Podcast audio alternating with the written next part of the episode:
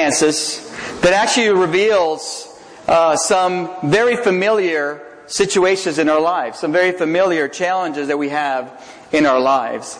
And so today I'm going to tell you a story. And uh, it's a story that I think is familiar to a lot of us, but yet uh, we probably have not seen it through this lens that we're going to see it today. But in fact, the fact that we haven't seen it through this lens probably has limited us from really seeing the whole story, the real story, the true story. Now, I don't know if you're a fan of movies, but I'm a fan of movies. I like movies. And, uh, you know, one of the things that I like in movies, which you probably like as well, are uh, some plot twists. I like the plot twist type of movies, you know, where you kind of expect something, something's going to happen. Now, if I go with my wife and I see a movie that involves plot twists, it's actually not a good thing. Because we actually start off and probably about five minutes in, she's like, oh, I know what's going to happen. I know what's going to happen. And I'm, I'm a great, great, that's good. I'm glad you know. No, I know. Yeah, you know, that's great. I, I'm glad you know. You want to know? No, I don't really want to know. No, I know what's going to happen. You want to know? No, I really want to know. Well, let me tell you what's going to happen. Oh. So she tells me, and then you know exactly, exactly what's going to happen, right? But I, I didn't see it. I didn't see it coming. But there's some famous plot twist movies that you can think about that you actually thought, and not just plot twists, but character twists, where you thought it was it was about one character, but ended being about another character, right? Uh, maybe some of you guys have seen the movie Private Ryan. Now I know it's a you know pretty intense movie, but you know at first you kind of think it's actually the movie is about you know uh, Tom Hanks, right? That he you know he's the one kind of there uh, in the uh, cemetery and and celebrating the rescue and everything, but actually it was it was about Private Ryan, right? So uh, you know that was kind of a plot twist. Some of you guys maybe have seen uh, uh, The Sixth Sense right? And, and you, you, see that, you know, he, he's a counselor and he's counseling, you know, a kid that sees dead people, you know, and he's like, really, you see dead people? And, you know, he's counseling him and then he finds out at, you know, we find out later, I, I hope you haven't, you know, this is an old movie, okay? I'm not ruining it for you guys. But at the end, you find out that actually he was one of the dead people too. Like, wow! Blows your mind, right? Like, mind blown. Intense. You know, and there's some other thing, you know, uh, even musical that have come out, like the musical Wicked, you know, reveals a whole different story. You know, you thought about, you know, who's the good witch, who's the bad witch, and we actually know, you know, the bad witch that we all thought was the bad witch and the Wizard of Oz is actually the good witch, and the, the good one is actually the bad one, and, you know, kind of a whole, you know, thing. Or maybe you've seen the, the, the animated movie Hoodwinked. If you haven't seen that movie, you got to see that one. It's not a super, you know, it's not like Shrek and like a big popular one, but it's actually really funny, hoodwinked, and it's about the whole Little Red Riding Hood and the whole story, and it reveals it in a whole different way. But maybe the most popular character twist movie of all time, or movie series of all time, is this one. And we probably thought the movie was to be uh, really about this character.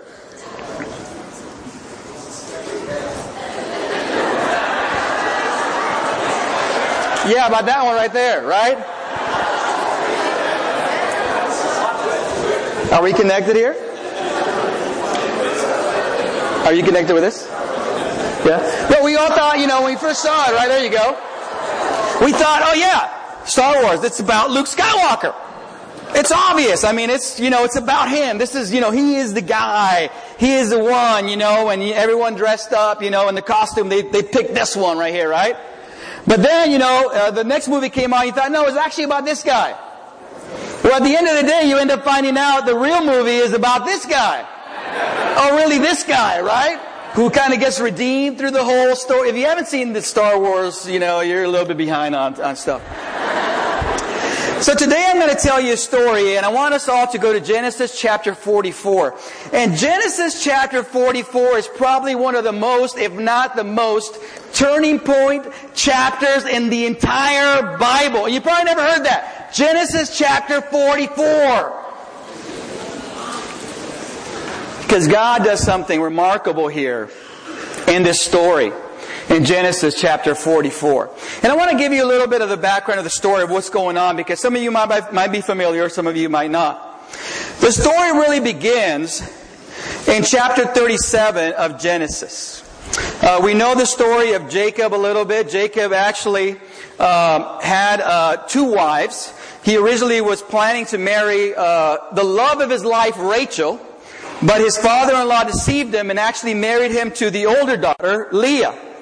And so he ends up marrying Leah, and then later on says, if you work for me some more, then I'll let you marry Rachel as well. So you have basically this beginning kind of tough situation, tough marriage situation with Jacob having two wives, Leah and Rachel, but Rachel being the love of his life.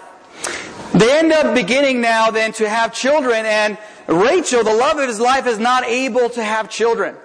And Leah then begins, begins to have children, you know, with Reuben and, and, and Levi, and, and then later on, you know, going down the line of Judah. And then, then, uh, you know, Rachel is jealous and she's trying to figure out what's going on. And so she can't have children, so she gives her uh, maidservant, Bilhah, uh, to Jacob. And so they have two children through the maidservant, uh, Bilhah. And then Leah does the same thing and they have two children to her maidservant, Zilpah. So this is a, quite a story already, right? And then later on, uh, Leah has two more of her own children. You know, Issachar and Zebulun. So, you know, Leah just, you know, stuff is happening. You know, God's working life. And so Rachel's feeling, man, what's going on with me? But then God blesses Rachel with a son, Joseph. And then uh, later on, another son, Benjamin. Right? They were kind of the, both the blood brothers uh, with their mother Rachel, the beloved wife of Jacob. And so in chapter 37, you see kind of an interesting story happening here. Because in chapter 37, what happens is that, that Joseph goes up. He's a younger brother. He's got 10 brothers, right? And these are all 10 active, strapping, young men, brothers. They're working in the fields. And so Joseph is actually the favored son. He's the favorite son. His, eh, eh, you know, his, his dad, Jacob, treats him with favoritism. He is that son that they waited for so long, you know, and, and so he gives them special gifts and special treats. And so the brothers obviously are jealous of him. And so God gives this Joseph, the beloved son, a dream. And he gives him a dream that pretty much reveals that in the end, later on, all his brothers and his parents are going to bow down to him. So of course this infuriates the brothers. And the Bible says they actually hated him and they cannot speak a kind word to him. I don't know if you've ever been with siblings or you can't even say one nice thing to each other. You know, maybe with your kids. Can you just say something nice to each other? Well, these guys, I mean, they, they had such a, I mean, rivalry and they were so jealous that they couldn't even say anything nice to Joseph. But Joseph had this dream that was revealed to him by God and he felt, hey, I gotta reveal it because this is what God's gonna do. And of course they took it wrong. And so, as the story goes, this, you know, long story, they sent him out, send Joseph out to meet his brothers. The brothers see him and they said, here comes this dreamer. And they concoct this scheme. These awesome brothers you know, hopefully you don't have brothers like this or family members like this, and they say, you know what, let's kill him. Here he comes, let's kill him. And so one of them, out of compassion, Reuben, the oldest guy, you know what, let's not kill him, let's just throw him in a cistern. So they, they throw him in a cistern, and while he's in the cistern, the other guy, you know, Judah, Judah says, you know what, instead of killing him, why don't we make money out of him? And let's sell them, you know, let's sell them to the Ishmaelites. And so they sell them for 20 pieces of silver as a slave. And so he is taken away. He's taken away later on. He's sold to a wealthy man in Egypt. And he works for a wealthy man in Egypt. And he does a great job and God blesses him. But then there's a situation with the wealthy man's wife where she deceives uh, her husband saying that Joseph tried to take advantage of her. So he ends up in jail. So, I mean, you know, he goes from a slave, then things starts to go well, and then he ends up in jail. Right? And then, you know, in jail, he actually starts to do well in jail. He's actually one of the model, you know, prisoners. He's doing great. He's doing awesome. And so in there, there's two other prisoners who were actually servants of the Pharaoh. And he reveals to them a dream, and to one of them, the dream means death. To the other one, the dream means salvation. And to the one that the dream means salvation, he says, hey, don't forget about me. Talk to the Pharaoh about me. And so this guy says, yes, of course I'll do that. And he comes out of jail and he forgets all about Joseph. Well, then there's a famine in the land that's coming. The prophets say, you know what, there's a famine coming, let's do something. And, you know, and there's a dream that the Pharaoh has, and he tries to figure it out. No one else can figure it out. And then this guy, the servant of the Pharaoh, remembers, Hey, I know a guy, It's two years later. I know a guy. He did some work for me a little while back. He, you know, I got some guy, he's a good reference, he's a good guy. And so he remembers them. Joseph comes in, and Joseph reveals a dream. He tells him what's going to happen. And so Pharaoh makes Joseph governor over all of Egypt, second only to himself. Isn't that amazing? In the midst of that, then the brothers, you know, have to come for food. As they come for food, they don't know that it's Joseph, because Joseph looks like an Egyptian, walks like an Egyptian, you know, talks like an Egyptian. And so they don't know it's really him. And, and then, you know, later on it gets revealed. And the end of the day, you know, Jacob dies and they're scared what's going to happen. And Joseph said, don't, don't worry about it. all this that happened to me happened for a reason, so that many lives would be changed. And what an incredible story. And we say, wow, Joseph is awesome. If you think of characters in the Bible, you think of Joseph, you think of Daniel, you think of Jesus. I mean, these guys, did they do anything wrong? But you know, you can look at the life of Joseph, you can look at the life of Daniel, look, and then look at Jesus and say, you know what? It's hard for me to relate. But I can relate to the brothers. You know, when you think about the brothers, there was a lot of sin there with these brothers. Their sins were many. Sins of lies and deception. Sins of sexual indulgence, if you read there in the Bible. Sins of disloyalty and betrayal. The question at the heart of the story, of this story, really is not about Joseph. You look, look and say, wow, look at everything that happened to Joseph. And Joseph, throughout all this, he remained strong. He remained great. The heart of this story, it's really about the ten brothers. And the pivotal point of this story is really here in chapter 44 of the book of Genesis.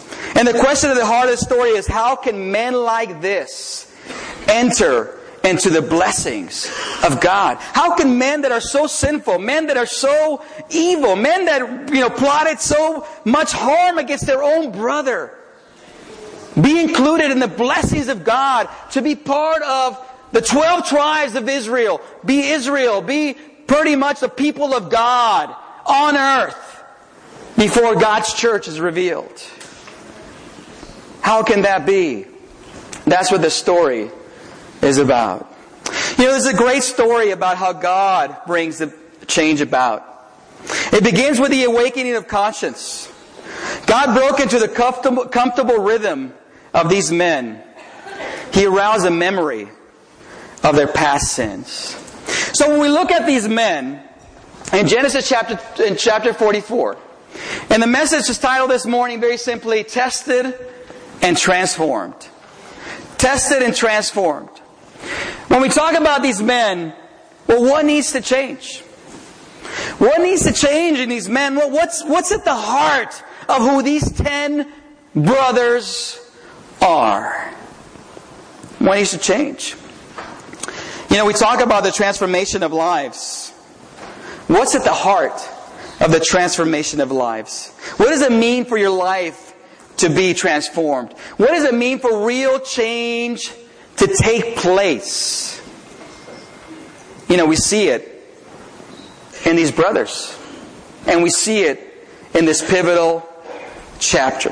What needs to change for Joseph's, Joseph's brothers?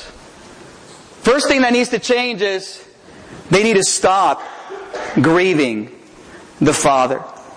If you know the story, the story would happen is basically, you know, they hate the brother so much that they, you know, have this plot and to kill him, they end up selling him into slavery. But then when they get back, they have to come up with a story. They have to come up with a story for the dad. This is his beloved son. And so they're wondering, hey, what are we going to do? This is, this is, uh, you know, our father's beloved son. We got to tell him something. So they concoct a story. They fill a garment with goat's blood and they come up with a story saying, you know, wild animal attacked them and ate him. And so they go back and they, and they tell this lie. They deceive their father.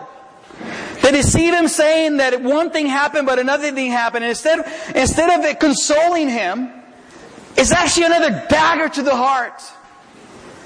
To hear, man, my, my, my son, my beloved son is dead. And again, it's like they plunge a dagger into the heart of their father. And so they grieve the father. You know, you see the irony here. The brothers told their father a lie, but they actually brought him even greater sorrow. And that's how it was for 20 years. For 20 years they kept up this lie. For 20 years they saw the emptiness in their dad's and their father's eyes. For 20 years they went out into the fields and they worked day by day, week by week, year by year. The years passed and the deceit and the lie continued. It was too difficult to be honest. It was too hard to be open. It was too hard to just say the truth. It was better just to continue the lie.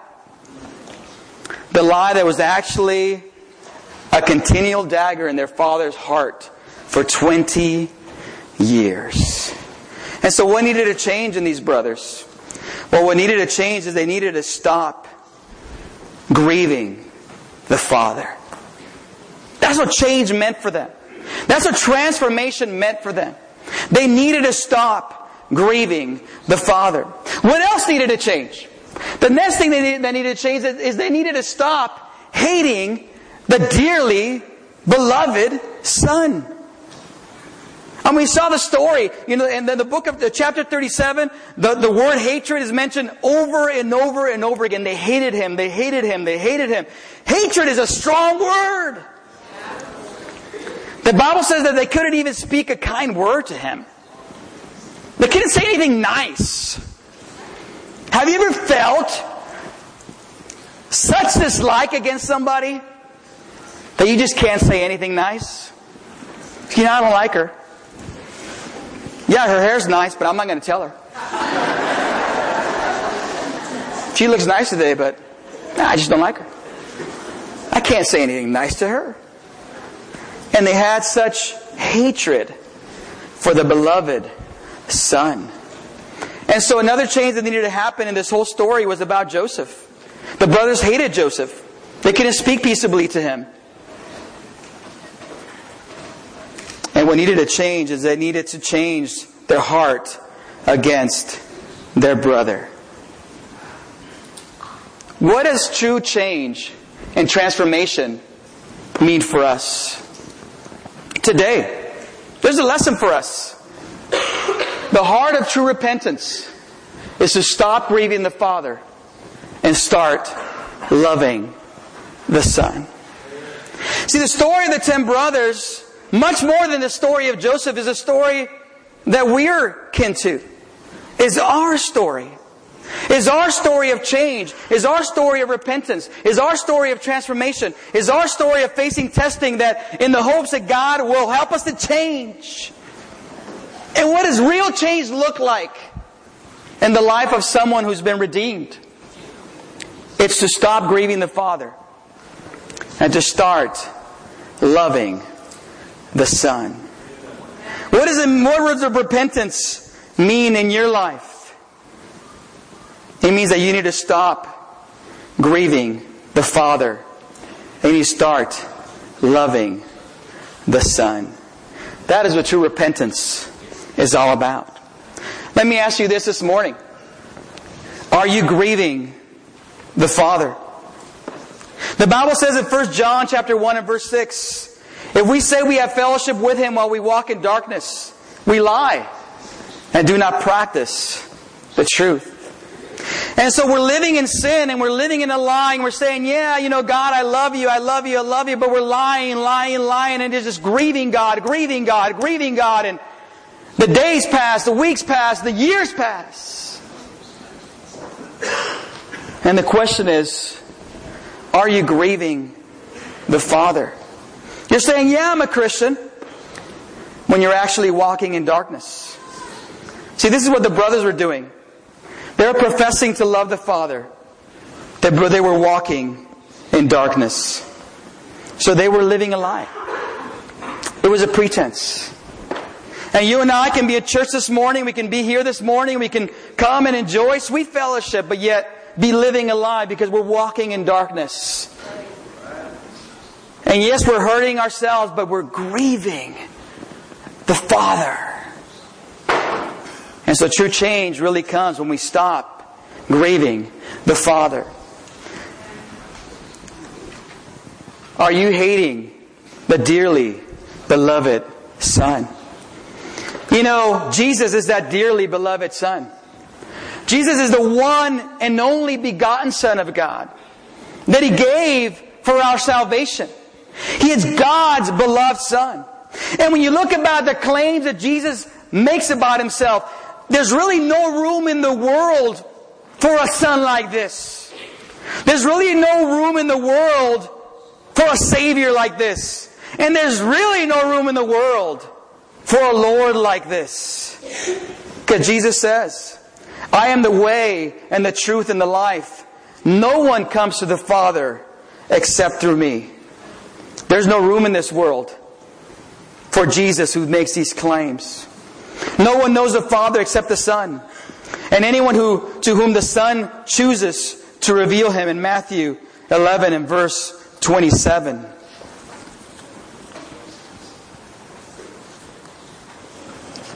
You know, the Bible says in Ephesians 1 chapter uh, and verse 9, God's great purpose is to reconcile all things through Christ, through Jesus. The agenda of the world is to reconcile all things without Christ. That Jesus says, All authority in heaven and on earth has been given to me. And Jesus has been made Lord of our lives. In Matthew 10 30 says this, whoever loves his father, mother, son, daughter more than me is not worthy of me. But he said, you know what? I'm not going to have this man rule over me. Jesus is not going to be my Lord. And yet we hate and we reject Jesus. And the question for you this morning is, are you hating the beloved Son? So we're going to look at this great turning point in the brother story because it's really amazing. It's really amazing what happens. God leads his entire test and situation of transformation in these brothers' lives. 20 years have passed. They have to go face the governor. They actually go to him and we see God's incredible grace and mercy. Because they don't even know that who they're going to go see is actually their brother Joseph. He's the governor of Egypt now. Oh, so they go and and they actually get invited to have to a meal with Joseph. They get invited to eat with him. They receive special gifts. They receive God's favor and God's grace. And in chapter 43, we're not going to get a chance to read that, but it actually says that the brothers ask themselves, you know, why is this going on in our lives? Why is God against us? And one of, one of Joseph's servants, an Egyptian, says, what do you mean God's against you? God is for you. All this stuff that's going on in your life, God is for you. So here you have these brothers, sinners, haters, liars, deceivers, grievers, and yet they're receiving God's mercy, God's grace, God's patience. Because all God wants them to do is to change, to be transformed, to stop grieving the Father, and to start loving the Son. This is a turning point in the brother stories. I want us to read here uh, in Genesis chapter 44 and verse 6 and, and, and on. How do we see these brothers in chapter 44, their turning point of really loving the Father? Well, they're having this meal, and uh, they're having this this meal with, with Joseph. And I, I invite you to go later on and read these chapters yourself. Okay? Because they're awesome. And they have this meal with Joseph, and so Joseph says, you know what? I want to put them to the test. I want to see what, what's really going on in my brothers' hearts. Have they really changed? Are they really different? I mean, you can imagine you're Joseph, you've been alone, you haven't seen your family. These are the guys that betrayed him. But yet there's a longing, there's like a, a desire for reunion. But he's like, hey, I don't know. Are they changed? Are they different? And so he devises a test. And in this test, the first test is they all eat together. And as they're eating together, they all receive their portion from Joseph's table. You know, there was the kind of the, the table where the governor ate, and then there was another table for his guests. I mean, that's how big time Joseph was. He was big time. He had his own table. And so, what he did is he actually got food from his table, which was a fancier, nicer, and better served table than the other table, and he served it to his brothers. But to Benjamin, he gave five times as much. Five times more. So Joseph is, Joseph is like, well, let me see.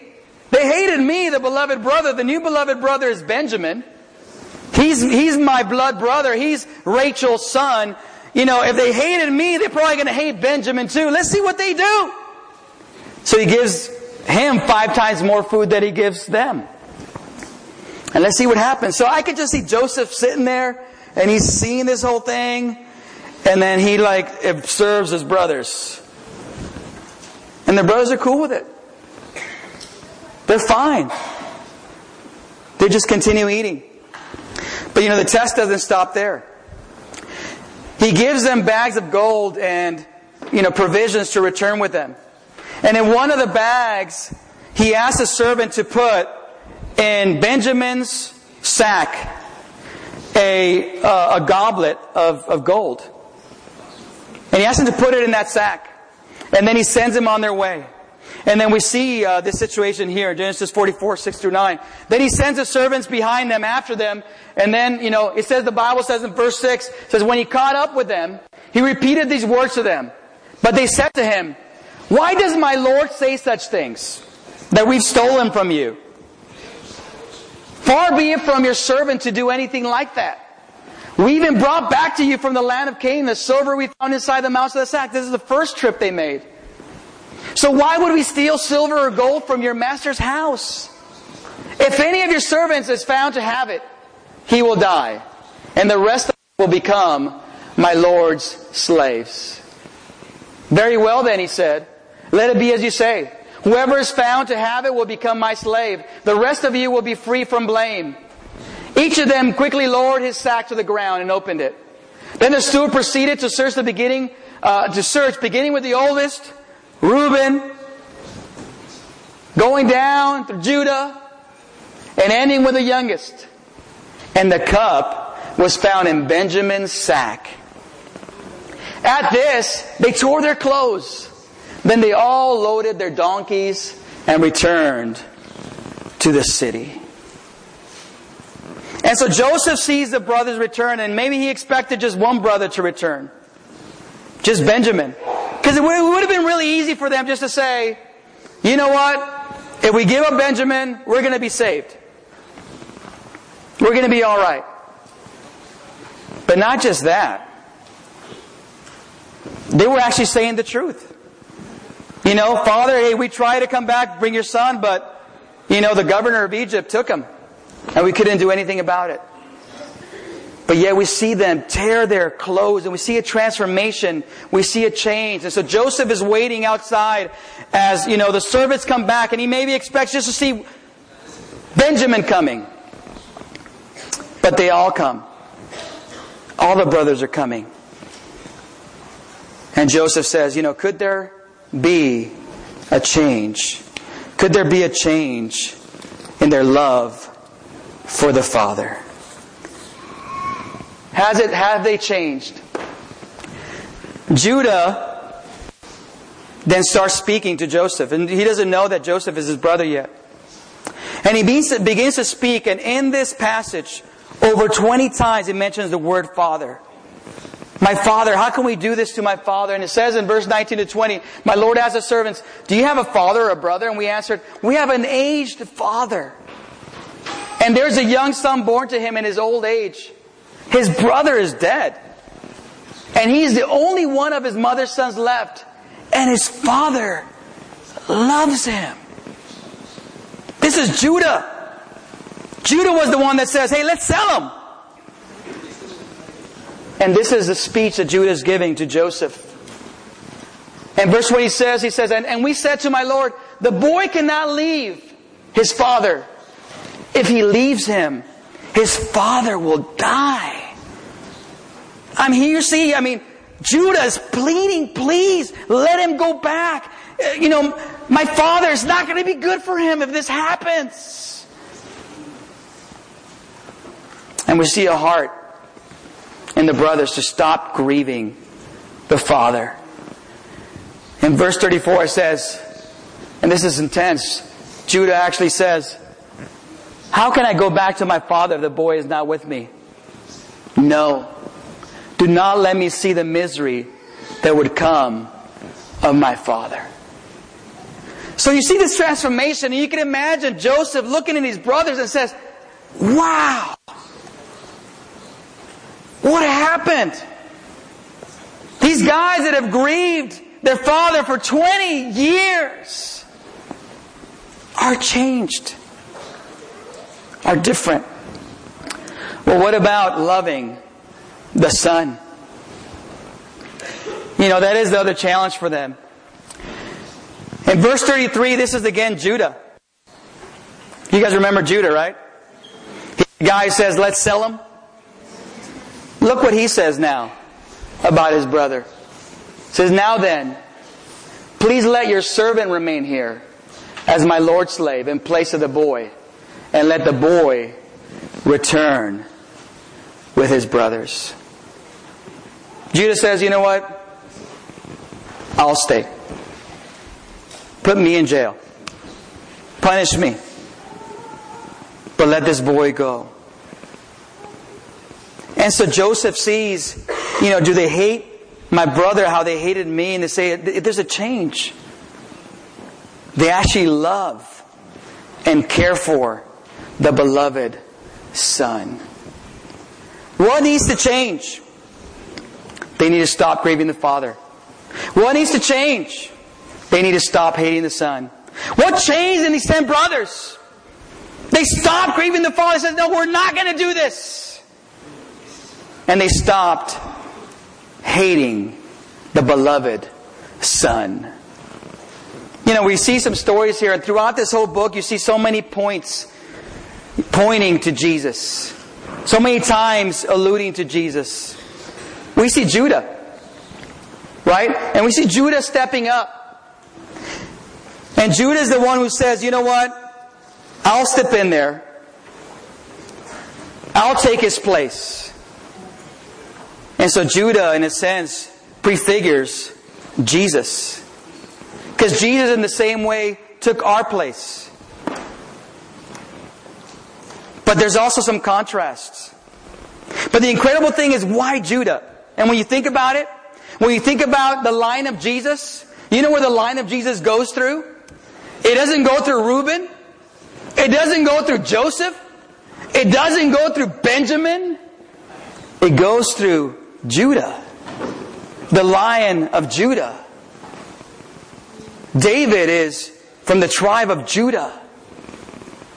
So where's the line of Jesus? Is Judah. This guy who 20 years before decided to sell his brother now is the guy who says, you know what? I'll take his place. And so we see Jesus prefigured. We see pointing to Jesus in Judah. You know, but there's also some contrast. You know, Judah was a brother who offered himself in place of the loved and favored son. Jesus was a loved and favored son who offered himself in the place of his brothers. You know, when we think about Judah, he was the guilty one. He was guilty of grieving the father and giving up the son. He offered himself in the place of Benjamin, who was innocent of sins against Joseph and Jacob. But yet Jesus was innocent. He was the innocent one who offered himself in the place of the guilty. You know, Judah offered to become a slave in order that his brothers may go free. But for Jesus, it meant dying on a cross in order that his brothers may go free. And Judah offered something great, but the mercy of Joseph prevented him from going through with it. But Jesus not only offered it, he not only offered to become a substitute, he did it. He gave himself, the righteous for the unrighteous, to bring us to God. Bearing shame and scoffing rude, in my place condemned he stood. Seal my pardon with his blood. Hallelujah. What a Savior. You know, we see the brothers.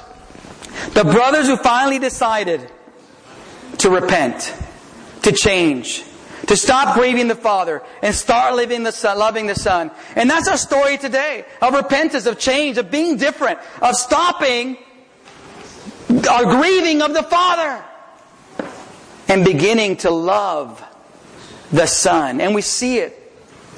We see it after Peter's great denial.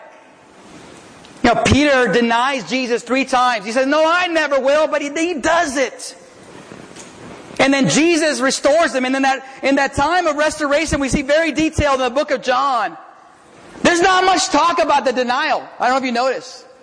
There's not a big discussion, you know, why did you deny me? How did this happen? When did it happen? When did you first start being tempted by it? When did you end it up? There's no much talk about it. You know he asks? Do you love me? Do you love me? Do you love me? And we see repentance and restoration is about loving the beloved Son. And so we see that in this story. And we see Joseph, and I want to end with this. Uh, because, you know, the heart of true repentance is to stop grieving the Father and to start loving the Son. But there's a blessing with that. There's so many blessings with that. You know, that prophecy, that, that thing that Joseph mentions at the end, you know, you thought that all this was for harm, but it was actually for salvation. It was fulfilled in these brothers' lives as they became the people of God. You know, but there's something else that we can learn here about Jesus. And that's to look at through Joseph. We see Jesus' response to us. When we decide to repent, when we decide to change. The Bible says this in uh, chapter 45 and verse 1. This is the end after 44, that pivotal chapter. Says, Then Joseph could no longer control himself before all his attendants. He put them to the test and he's like, wow. I can't believe it. These guys are changed. These are my brothers. Wow. And he cried out, Have everyone leave my presence. So there was no one with Joseph when he made himself known to his brothers. And he wept so loudly that the Egyptians heard him. And Pharaoh's household heard about it. Joseph said to his brothers, I am Joseph. Is my father still living? But his brothers were not able to answer him because they were terrified at his presence. How do we see Jesus? When you and I decide to stop grieving the Father, when you and I decide to start loving the Son, then just as Joseph at that moment reveals himself to his brother, then Jesus reveals himself to us. And he says, Here I am. Here I am in your life. I want to be with you. You love me. I love you. Let's do this. Let's work together for him. So this story, it's really about you and me. It's about change and transformation. And it's about being tested and transformed. I pray to God that that happens to all of us. Amen? May God bless you.